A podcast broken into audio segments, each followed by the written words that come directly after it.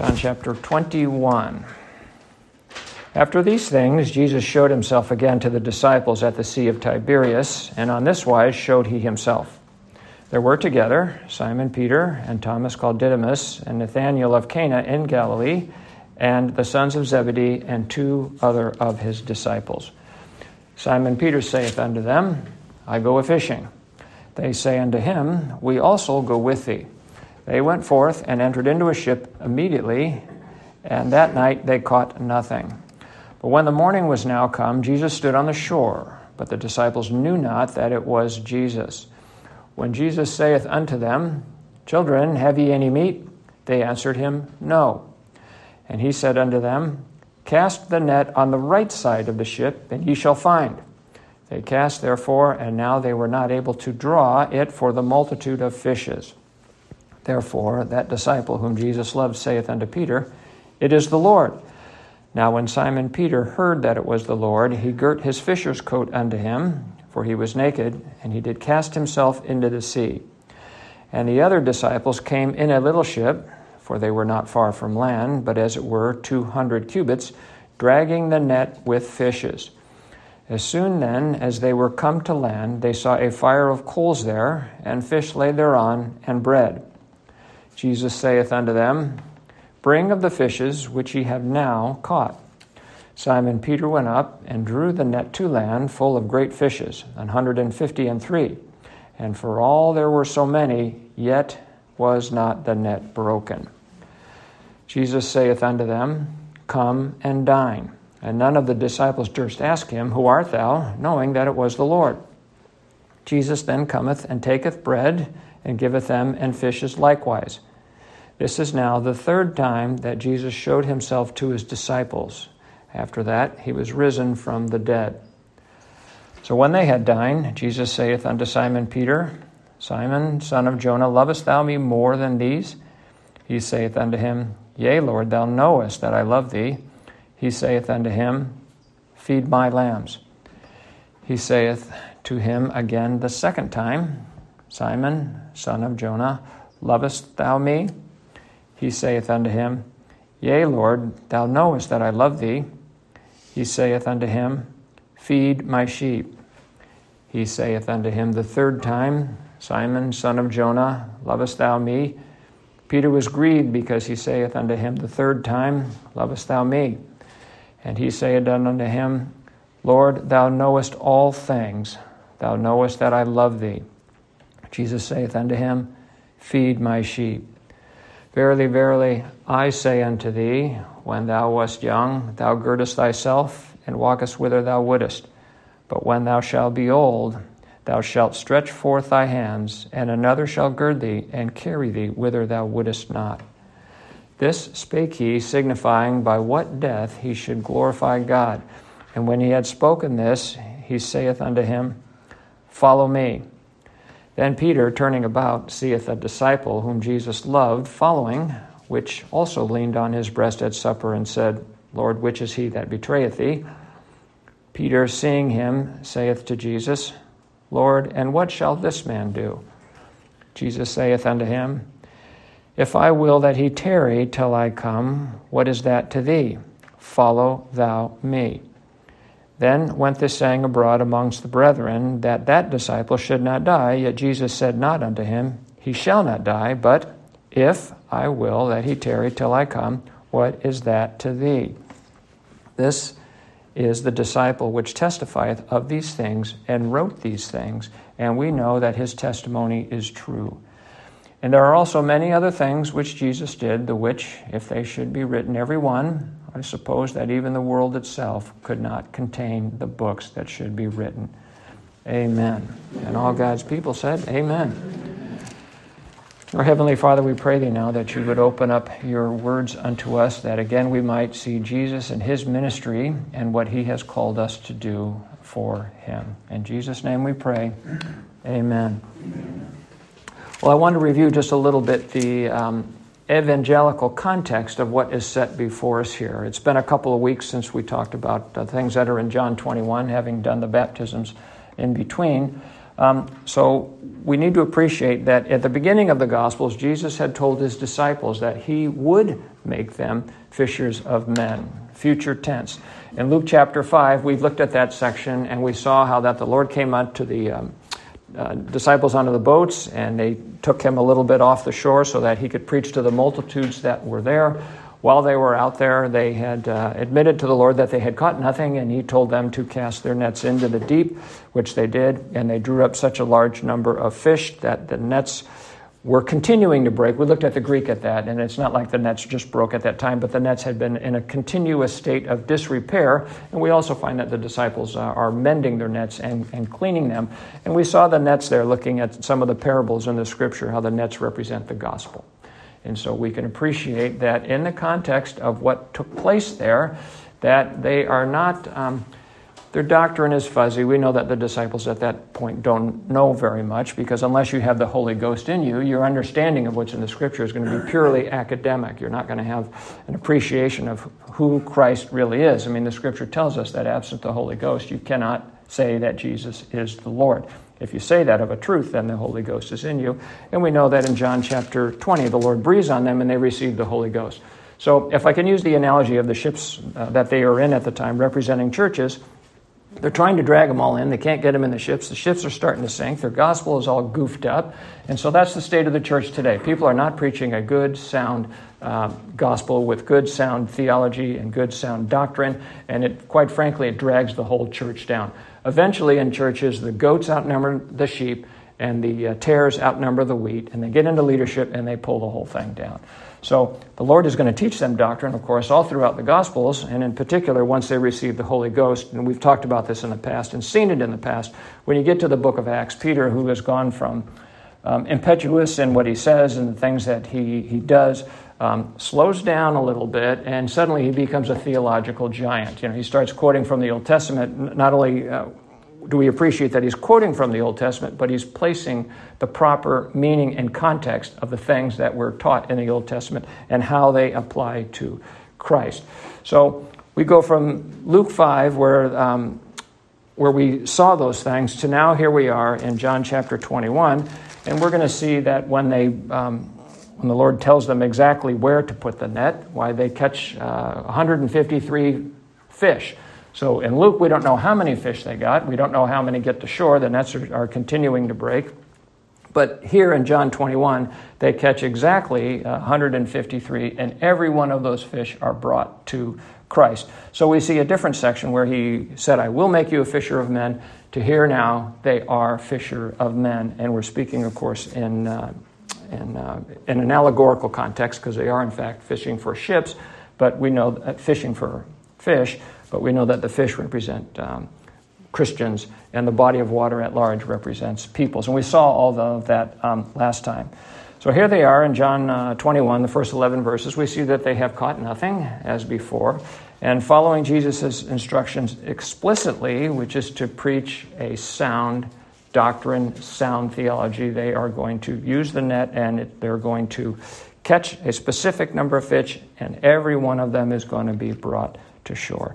And we saw the, the doctrine of that from John chapter 6. All that uh, the Father hath given me will come to me, and I shall lose none of them. And so all of those come to shore.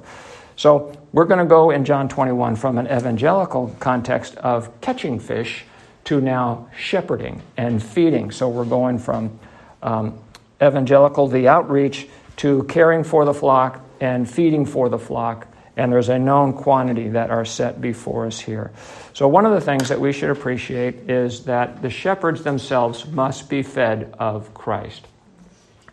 If any of you have ever done any teaching, you know that you have to spend time on your knees and time in the Word, first feeding yourself of what the Scripture says, of who Christ is, so that you can then feed other um, people. In verse 5 here of John chapter 21, Jesus asked the question, Have ye any meat? So we should appreciate in the context there that he's asking them two things. Do they have any fish? And since they say no, well, cast your net over here. But also, do you have anything to eat? Because what's the first thing they're going to do when they get to shore is they're going to eat the food that he has prepared for them. And what's the first thing he's going to tell Peter to do? You need to go out and feed my sheep. And what do you feed people with? Meat is the language they use in Scripture. It doesn't necessarily mean red meat. It just means food. That's the way it's used in, the, in our Bible here, that meat meaning food.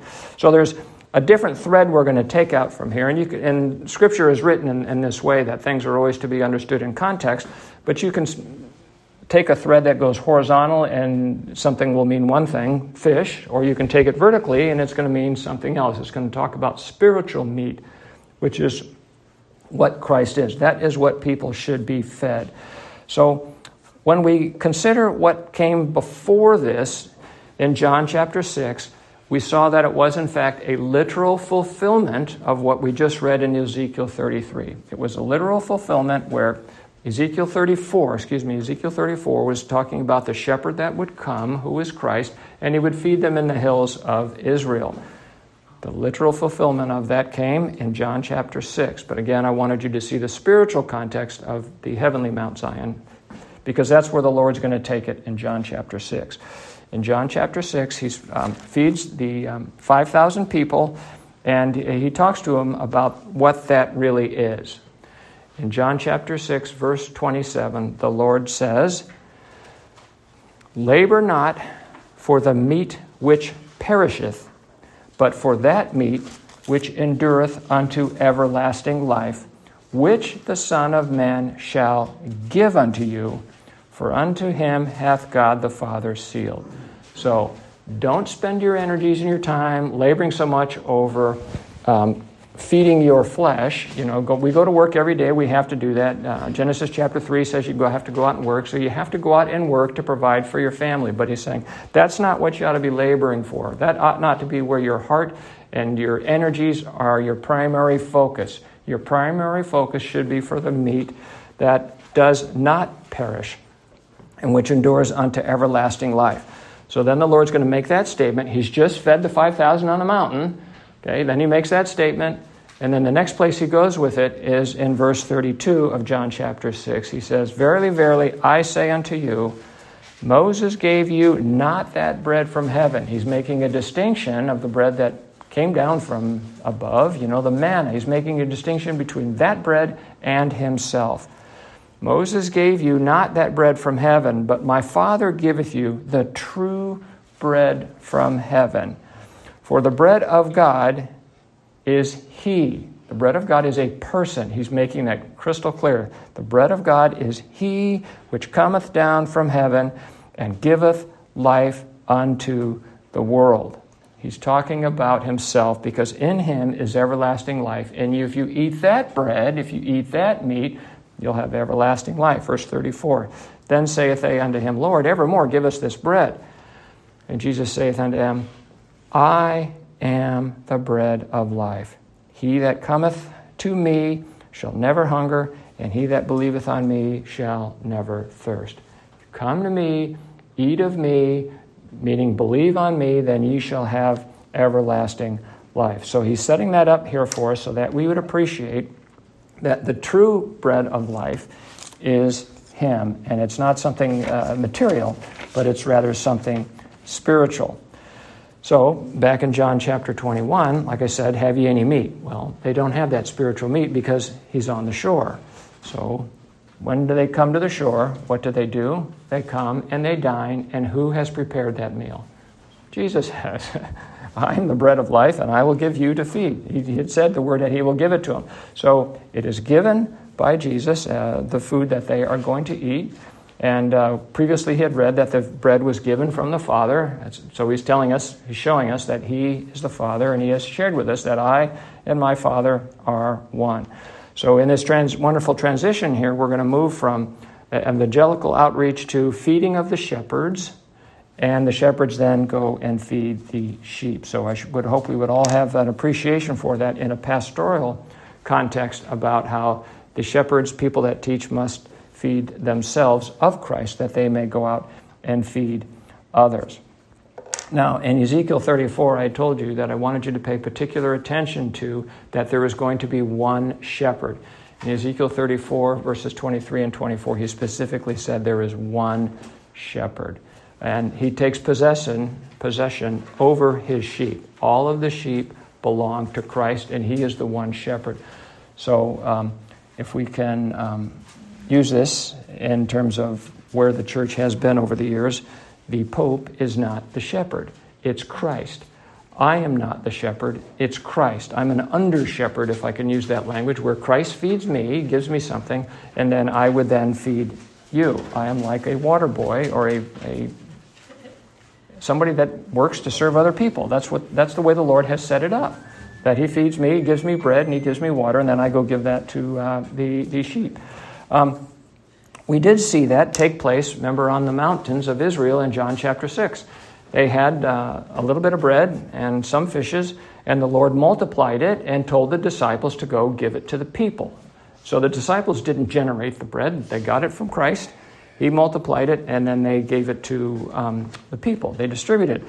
And at the end of that process, there was 12 baskets left over, one for each of the disciples. So everybody's going to get fed there, and they're all fed by Christ, and He's the source of it all, and we serve Him. So um, we're going to see that here in the order that things take place because just as they were fed with bread and fish on the mountains of Israel, when they come to the shore, that's the order that is presented here bread and fish. So there's a, the parallelism is, uh, is really set before us here. Now, also in this, with this uh, understanding of um, evangelical work first and then shepherding, um, you see a similar parallel in Ephesians chapter 4. I'll read verses 11 and 12 there, talking about how God has given gifts to the people in the church.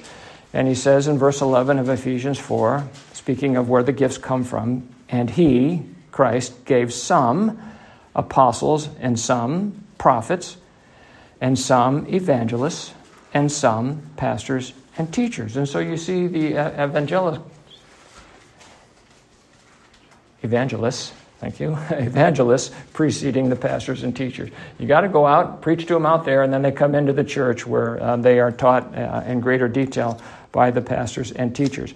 And what is the purpose of that? Verse 12 For the perfecting of the saints, for the work of the ministry, for the edifying of the body of Christ. Verse 13, till we all come in the unity of the faith, because people are coming in the door with different understandings and different appreciations and um, I don't know anybody that hasn't brought a bunch of baggage into the church, myself included. And it takes a long time to unload that baggage and, and take out of your head wrong things about what you were taught about Christ. Put those things out and put the right things in there. So, till we all come in the unity of faith and of the knowledge of the Son of God unto a perfect man, unto, now who were we compared with? Unto the measure of the stature of the fullness of Christ.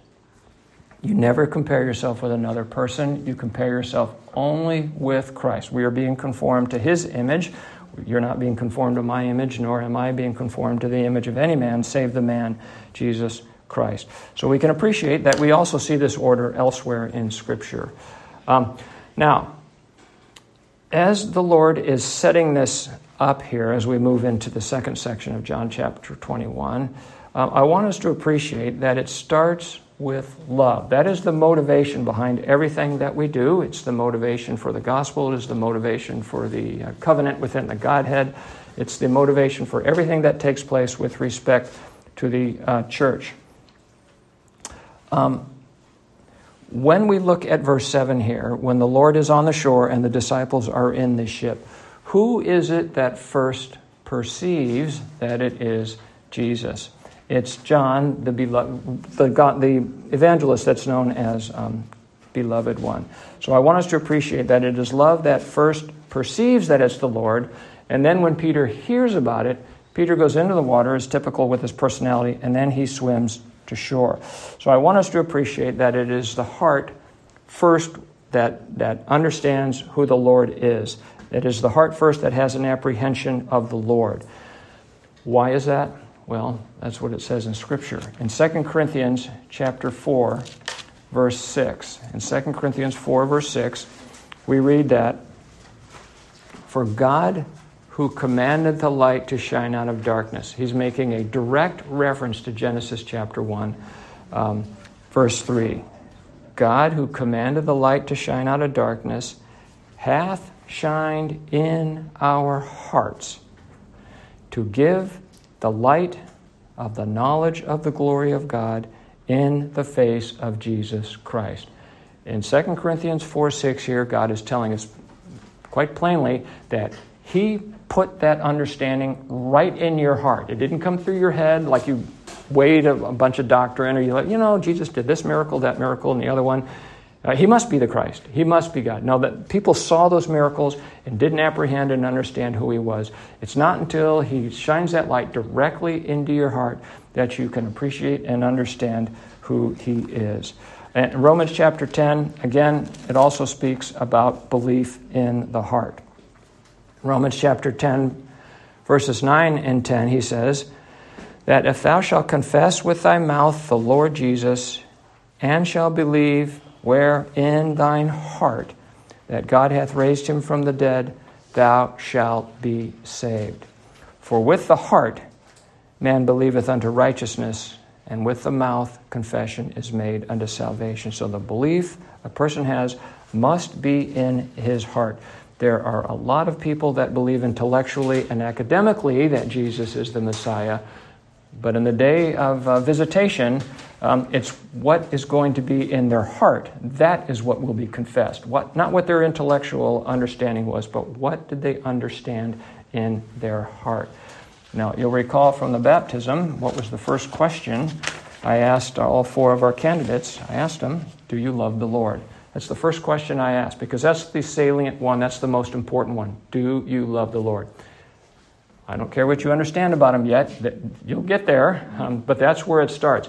If you look at Deuteronomy, don't turn there. If you look at Deuteronomy chapter 6, verse 5, and other places about where it talks about what our apprehension and relationship with the Lord should be, he says it here very clearly, uh, very early on in the Bible.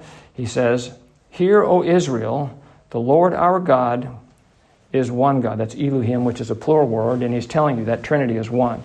Verse 5, he says, And thou shalt love the Lord thy God with all thine heart and with all thine soul and with all thy mind. If you think of man, which we you should, as a tripart creature, soul, excuse me, spirit, soul, body, working from inward to outward, that's where the heart is, in the center of a man, and then he's working out here, starting with heart, soul, and then might. When the question is asked of the Lord, what is the greatest commandment? He says, in every case, he starts with the heart. He says, Thou shalt love the Lord thy God with all thy heart, with all thy soul, and then he'll say either mind or might. But he always starts with the heart. You'll find it in Matthew chapter 22. You'll find it in Mark chapter 12 in a couple places. Thou shalt love thy Lord with all thy heart, soul, mind, and strength. Thou shalt love the Lord thy God with all thy heart, understanding, soul, strength. And then in Luke, heart, soul, strength, mind. So it's always working from the inward to the outward. It's always with the heart. And so that's where the Lord is going to take us here in John chapter 21. Now, another statement about the heart, and we uh, know these things, but sometimes we don't put the pieces of the puzzle together. In um, Romans chapter 3, verse 11, it says that there is none that understandeth. Doesn't start here. There is none that understandeth. There is none that seeketh after God. If they did understand, they would seek after him. But they don't understand, so they don't seek after him. So God comes to people like we saw him do with the disciples, and he puts that understanding and love right in their heart. He shines that light right into their heart. And then they begin to apprehend with the other faculties. So, in a kind of a metaphorical sense, we see that happening on the boat. John, the beloved disciple, it's the Lord. Peter, with the understanding, poof, in the water, off he goes over to visit with um, the Lord on the shore. Also, in Jeremiah 17, helping us also to appreciate the heart, and this is a good segue to what, where we're going next. In Jeremiah 17, verse 9, speaking of the heart, it says, The heart is deceitful above all things and desperately wicked. Who can know it? God's got to go straight to the heart and put that information in there as to who Jesus is. That shine that glory of God in the face of Jesus Christ right in your heart. Who can know the heart? The answer is not you. Verse 10 I, the Lord, search the heart, I try the reins, even to give every man according to his ways, according to the fruit of his doing. So the Lord is the one who searches the heart. The Lord is the one who searches the heart. He knows what's going on in your heart. He is not deceived by it. Um, he knows how wicked it is. It's you and I that don't understand our own hearts until the Lord begins to reveal the nature of our heart to us, which is what he's going to do to Peter here when he asks him a few questions. Now, in Hebrews chapter 4, it says something very similar to what we read in Jeremiah in terms of the Lord searching the heart. In verse 12 of Hebrews chapter 4, it says, For the word of God is quick and powerful and sharper than any two edged sword. So everybody reads it, not everybody. People open that and they go, Oh, they're talking about the Bible. Um, Jesus is the Word of God. And so this is going to morph here to go from a book to a person. For the Word of God is quick and powerful and sharper than any two edged sword, piercing even to the deciding asunder of the soul and spirit and of the joints and marrow. Notice how he's dividing between the spirit and the soul and the body, the tripart nature of man, even to the dividing asunder of the soul and the spirit and of the joints and marrow, and is a discerner of the thoughts and intents of the heart. Jesus is a discerner of the thoughts and intents of the heart. He knows not only what you're thinking, he knows why you're thinking it. Verse 13 Neither is there any creature that is not manifest in his sight, but all things are naked and open unto the eyes of him whom we have to do. So it morphs from, you think it's talking about the Bible, but when you get to verse 13, the eyes of him, Christ speaking about Christ, he is the discerner of the thoughts and intents of the heart. So, here we are in John chapter 21, and Jesus is going to have an, an interesting conversation with Peter. Now, I have given you a handout, and what it is is a copy of verses 15 and 16 and 17 of uh, the interlinear Bible because I want you to understand and appreciate that Jesus is going to ask Peter three different questions.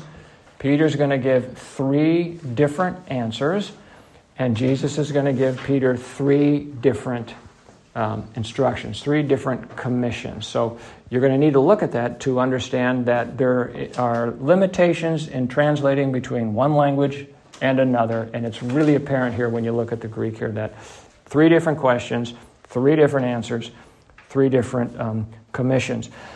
So, Peter doesn't understand his, the nature of his heart, and the Lord is going to help us open that up and look at him. Now, you've heard the, the term talk is cheap, and it is.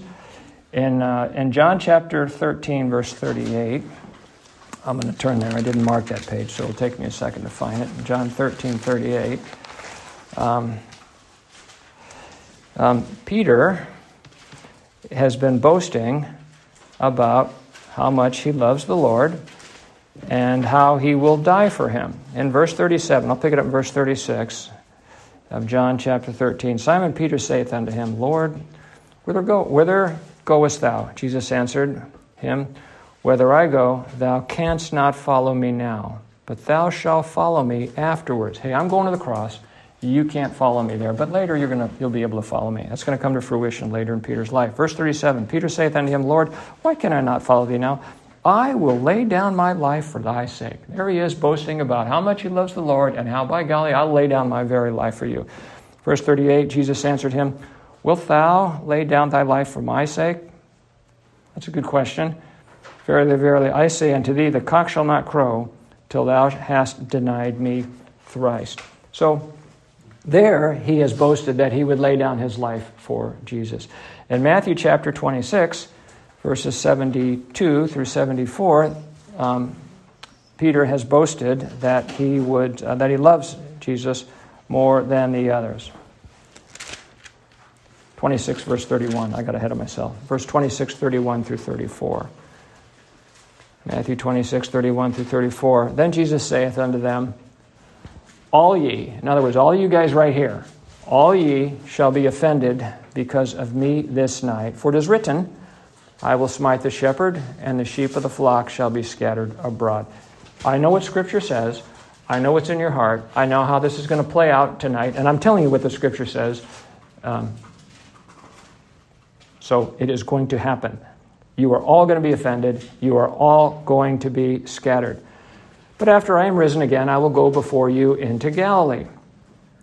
Verse 33, Peter's boast. Peter answered and said unto him, Though all shall be offended because of thee, yet will I never be offended. In other words, all these other knuckleheads around here might be offended of you and scattered, but not me. Okay? That's what he's saying here. Though I should die with thee, yet will I not deny thee. Likewise, said all the other disciples. Yeah, yeah, yeah. Just, I don't mean to laugh, but you know that's the way we are. That's what that's. We don't appreciate and understand um, the nature of our heart and what it would really mean when the time comes to lay down our life for Christ. You won't know that until the time comes, and unless God gives you the grace to do that, unless God gives you the grace to suffer for Him, you won't do it. So. Um, this plays itself out. Now we'll look at Matthew 26 and verse 31 through 34. This is going to play itself out. Matthew 26, 72. Matthew 26, 72. And I'll pick it up. I'll pick it up in verse 69. Now Peter sat without in the palace, and a damsel came unto him, saying, This is just a young woman. A damsel comes to him. This is how brave he is. Thou also was with Jesus of Galilee. But he denied before them all, saying, I know not what thou sayest. And when he was gone out into the porch, another maid saw him and said unto them that were there, This fellow was also with Jesus of Nazareth. And again he denied with an oath. Now he's, he's ratcheting up his language here. Now he's with an oath. I do not know the man. It's not that I don't know Jesus. I don't know the I don't have any idea who this guy is. Man, I don't know the man. And after a while came unto him they that stood by and said to Peter, Surely thou art one of them, for thy speech bewrayeth thee. In other words, he's got an accent like those of Galilee. You, you, you have to know him. Verse 74 Then began he to curse and to swear. The language ratchets up even more. He's more vehement of his denial, saying, I know not the man. And immediately the cock crew, and Peter remembered the word of the Lord, which said unto him, Before the cock crow, thou shalt deny me thrice. And he went out and wept bitterly. In Luke chapter 22, verse 61, a detail is added that Jesus looked at him and they caught eyes and then he wept because it, all it takes is a look from Christ to convict. And that's where he received his conviction, was just a look from Christ. So here you are, you think, okay, you're, you're, Peter, and you go, okay, I have wept bitterly. Clearly, my heart has been laid bare before the Lord. He knows that I've repented from what I have done. And let's just let sleeping dogs lie. And that's intended use of the word. Um, so let's just let things lie here. Well, Christ is going to pull out from his heart more information about this, and we're going to see where you really are with, with respect to me. So the scene is set before us here. They come to the shores, and what do they see? Uh, in verse 9, we see that there is a um, fire of coals. There's a fire of coals on the shore. Where had I last seen a fire of coals? It only appears one other place in the scripture. It appears in the Gospel of John when Peter was warming himself while Jesus was being terribly abused. Peter was warming himself in front of a fire of coals. So there's a wonderful scene set up for us here to kind of bring things to Peter's mind about how he behaved when Jesus was being abused and how he denied him while he was yet taking care of the concerns of his flesh. He was a little cold, he was warming himself before a fire of coals. So here we are on the shore, a fire of coals, helping us draw these scenes together. Now, we are also told in verse 14 that this is the third time the Lord comes to them. So we have three denials. The Lord has come to them three times. The Lord has also brought peace to the disciples when he came before, twice on one day and then another on a third time. But each time he says, Peace be unto you, my peace I give you. So every time the Lord comes to his beloved, he always brings them peace. So we have peace with the Lord, but that doesn't mean he's not going to drill down into your heart so he, you can learn what's in there because he knows what's in there. It's you and I that don't know what's in our heart, and that has to be brought up. So just as he's doing with Peter, he does with all of us. And so we have, in, as I read in Hebrews 4.13, that all things are naked and open unto the eyes with whom we have to do. So he's going to start to open up Peter's heart. And so, three separate questions, three separate answers, three separate commissions. So, verse 15. So, when they had dined, all right, they've already been taken care of, the Lord has fed, and when they had dined, Jesus saith unto Peter, Simon, son of Jonah, agape thou me more than these? Do you agape me more than these? That's the first question I'm asking you. Do you love me more than these other disciples? Because you said you did. Do you? He saith unto him, Yea, Lord, thou knowest that I love thee. Thou knowest that I philo philo you. Different word. He doesn't answer the question. You know that I that I phileo you. Phileo is like friend. And we should appreciate that in our culture we use the word friend um, almost in a colloquial sense. You don't really mean it. To be a friend of somebody, you need to have a close relationship with them. We have lots of acquaintances. What is that? What, Facebook? There is not a friend in there. it's, it's just an electronic relationship of some kind. I had a person ask us the other day in that context, they said, Do you have many friends? And I said, No. And they were upset because they were um, very active in their church and like, you know, why do Christians not have lots of friends? Well, I'll tell you why Christians don't have lots of friends because you are not to be a friend of the world. If any man is a friend of the world, he is the enemy of God. That's what the Bible says. If you're a friend of the world, you are an enemy of God. So this language is coming up in the scriptures here. To be a friend of the world and to be a friend of people that are in the world is to be a friend of their, their worldly ways, is to be a friend of the, um, you know, you're engaging in the lust of the eyes, the lust of the flesh, and the pride of life, and you don't have your eyes fixed on heavenly things. So Peter is, um, he's advancing himself in terms of his relationship with the Lord. Jesus asked, Do you agape me? We are to agape our enemies. Love your enemies. Pray for them that despitefully use you. You know, bless them. Um, agape is different than, than phileo. So Jesus asked, you agape me? and he's like, Well, I'm your friend. Well, I didn't ask you if you were my friend. I asked you if you loved me. And I didn't ask you if you loved me. I asked you if you loved me more than them. That's a different question than asking you if you love me. So Peter doesn't answer the question, but the Lord gives him a commission. He says, Feed my lambs. My lambs, feed my lambs. So the Lord's working in his heart. I have not cast you off from your ministry. I want you to feed my lambs. Verse 16 he saith unto him again the second time, Simon, son of Jonah, agape thou me. Do you love me? Different question than the first one. Now, I'm not asking you if you love Jesus more than the person sitting next to you. I'm asking you specifically, do you love the Lord? That's what I asked the people when they were uh, baptized. I didn't ask anybody, by the way, do you love me more than this guy that's standing in line next? I didn't ask that question. Do you love the Lord?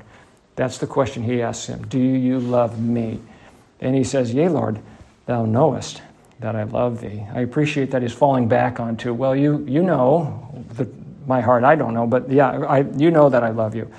Um, you know that I feel you. He still hasn't directly answered what Jesus has said. He saith unto him, the Greek word there is shepherd my sheep, shepherd my sheep. So we're going from feeding my lambs to shepherding my sheep. Those are two different things. Feeding lambs is uh, different than feeding sheep because he's going to close with in verse 17, he's going to say, Feed my sheep. Start with lambs. That's how people come into the church, young Christians. They can't eat meat, they can drink milk, and you find that in 1 Corinthians. Oh, I've got my notes in here somewhere. You know where it says, where I first fed you with um, milk, but you ought to be eating meat now. It's kind of in a critical context. Thank you. So here we are in chapter 3. He says, um, I have fed you with milk and not with meat, for hitherto you were not able to bear it, neither yet now are ye able. So there's a criticism of the church at Corinth that all Christians should grow in the uh, grace and the knowledge of the Lord Jesus Christ, 2 Peter 3.19. So, but initially, you can only have milk so because you're lambs. Eventually, you ought to be having meat, more um, heavier doctrine, heavier theology about who Christ is and the things of the Lord. So it starts with sheep, uh, starts with lambs, ends with sheep.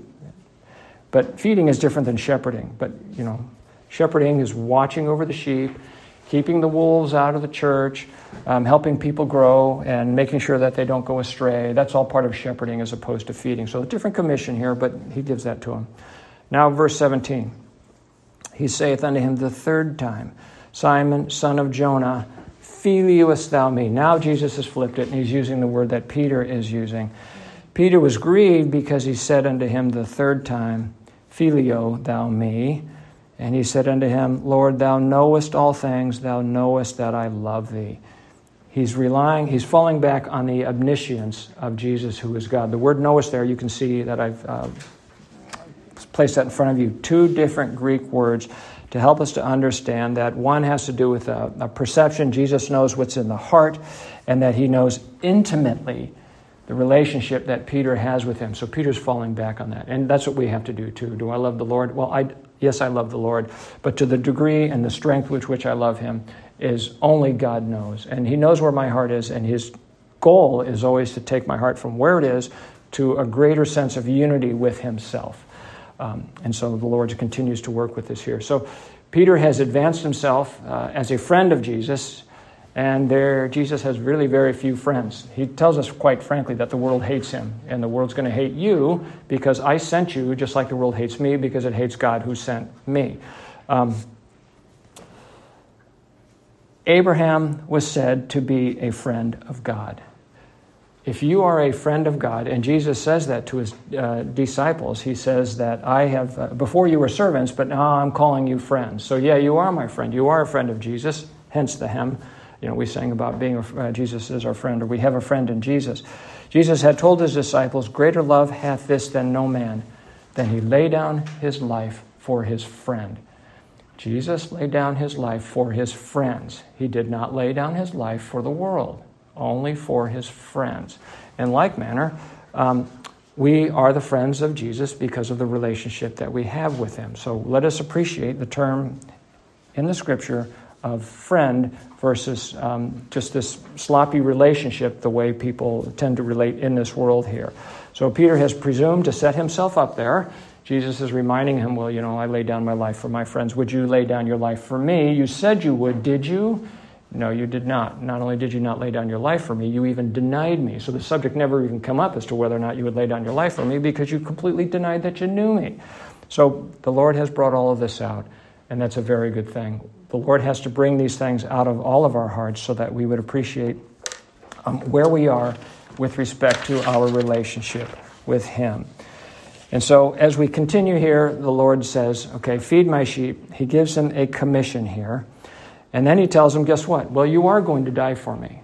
In verse 18, Verily, verily, I say unto you, when thou wast young, thou girdest thyself. You know, you did where you, what you wanted to do, you, you went where you wanted to go um, when you were young. Um, but when you're old, you shall be stretched forth thy hands, and another shall gird thee and carry thee whither thou wouldest not. If there's any question what that means, he tells us in verse 19. He spake, signifying what death he should glorify God. So he's telling him, yes, you are going to have this glory, or God is going to be glorified in your death. So you said you would do it, you didn't do it, you're going to do it. And by God's grace will you do it, because only by God's grace can we glorify God. So in verse 19, he tells them, This is the what death you're going to have, and you're going to glorify God in that. And then when he spoke of this, he said unto Peter, Follow me. Follow me. Very simple language. Follow me. And what does Peter do? He turns around and he looks at John. I'm like, the flesh remains. We all struggle with this. And here it is set right in before us. God has already breathed on him and given him the Holy Ghost. He's given him instruction, follow me. And then the first thing he does is he turns around. Well, what about John? well, no, I told you how you're going to die. I'm not talking about John here. I've asked you to follow me. You're walking on the shore with me here uh, you follow me. And so, again, this is very common in the church, and even the, uh, the epistles talk about this that we should not compare ourselves with each other. Don't be looking at the guy next to you because what you'll do is you'll feel good about the misery they're in, and you'll think to yourself, well, God's blessing me because I'm more obedient and I uh, love the Lord more than they do. I mean, your, your thinking is just wrong. Your eyes are off of Christ and uh, not where they should be. So don't worry about your neighbor. Who art thou to judge another man's servant? It's a quote. How art thou uh, to judge another man's servant? You don't judge what God is doing in another person's life. He's working with their heart just like he's working with yours. And Peter might have thought the Lord was done working with his heart when he looked at him and he convicted him and he wept, but he wasn't. You know, we'll just we'll give you a break and now we're going to open it up some more. And that's been my experience with the Lord is I think he's done with me on a particular sin. I think I got a handle on it. And he says, "Oh no, no, we're going to go a little bit deeper into the closet here and pull out some more trash." So what does Peter do? He turns and he looks at, at John. And he goes, No, no, no, wait a minute here. Um, he says, uh, Peter turning about, seeth the disciple whom Jesus loved, um, following, which also leaned on his breast at supper and said, Lord, um, which is he that betrayeth thee. He's identifying John because that's from the Lord's table. Peter seeth him, seeth him, saith unto Jesus, Lord, what shall this man do? And then he says, hypothetically, if I will that he tarry till I come. What is that to thee? Okay, I'm not talking about John here. I'm talking to you. You follow me. And so now everybody speculates, well, uh, John is not going to die, the Lord's going to come before he dies. And he says, no, that's not what I said. I said, if I will that he tarry till I come, what is that to thee? I didn't say he would live until I come. I said, if, if this, if. So you just need to follow me. And so um, that is an, uh, certainly an admonition to every one of us. Keep your eyes on Christ, follow him. Uh, while we partner in, in ministry, uh, don't be worried about what your neighbor's doing. Take care of, as another pastor used to say, stay in your lane and follow the Lord. And so, John chapter 21, as does John itself, closes out with uh, the author identifying themselves as to who wrote it. It's true, it is in fact the Word of God, and he says, um, you know, if everything that was written about what Christ did I suppose that even the world itself could not contain the books that should be written. We are speaking about an infinite God, and plumb, plumbing the depths of who He is and the things that He did really would take everything on the planet. Every book could be written, and it still wouldn't encompass who Christ is. So, by His grace, we will get to glory and fellowship eternally with the Lord and have um, far more things for us to. Um, meditate upon in terms of his glory. So we should appreciate that as the Gospel of John closes out, where is Christ here in this Gospel? He's right with his disciples on the shore, typifying heaven, having fellowship with them. And that's certainly what we would look forward to, that when we come to the heavenly shore, we shall forever be with our Lord. Amen. Amen.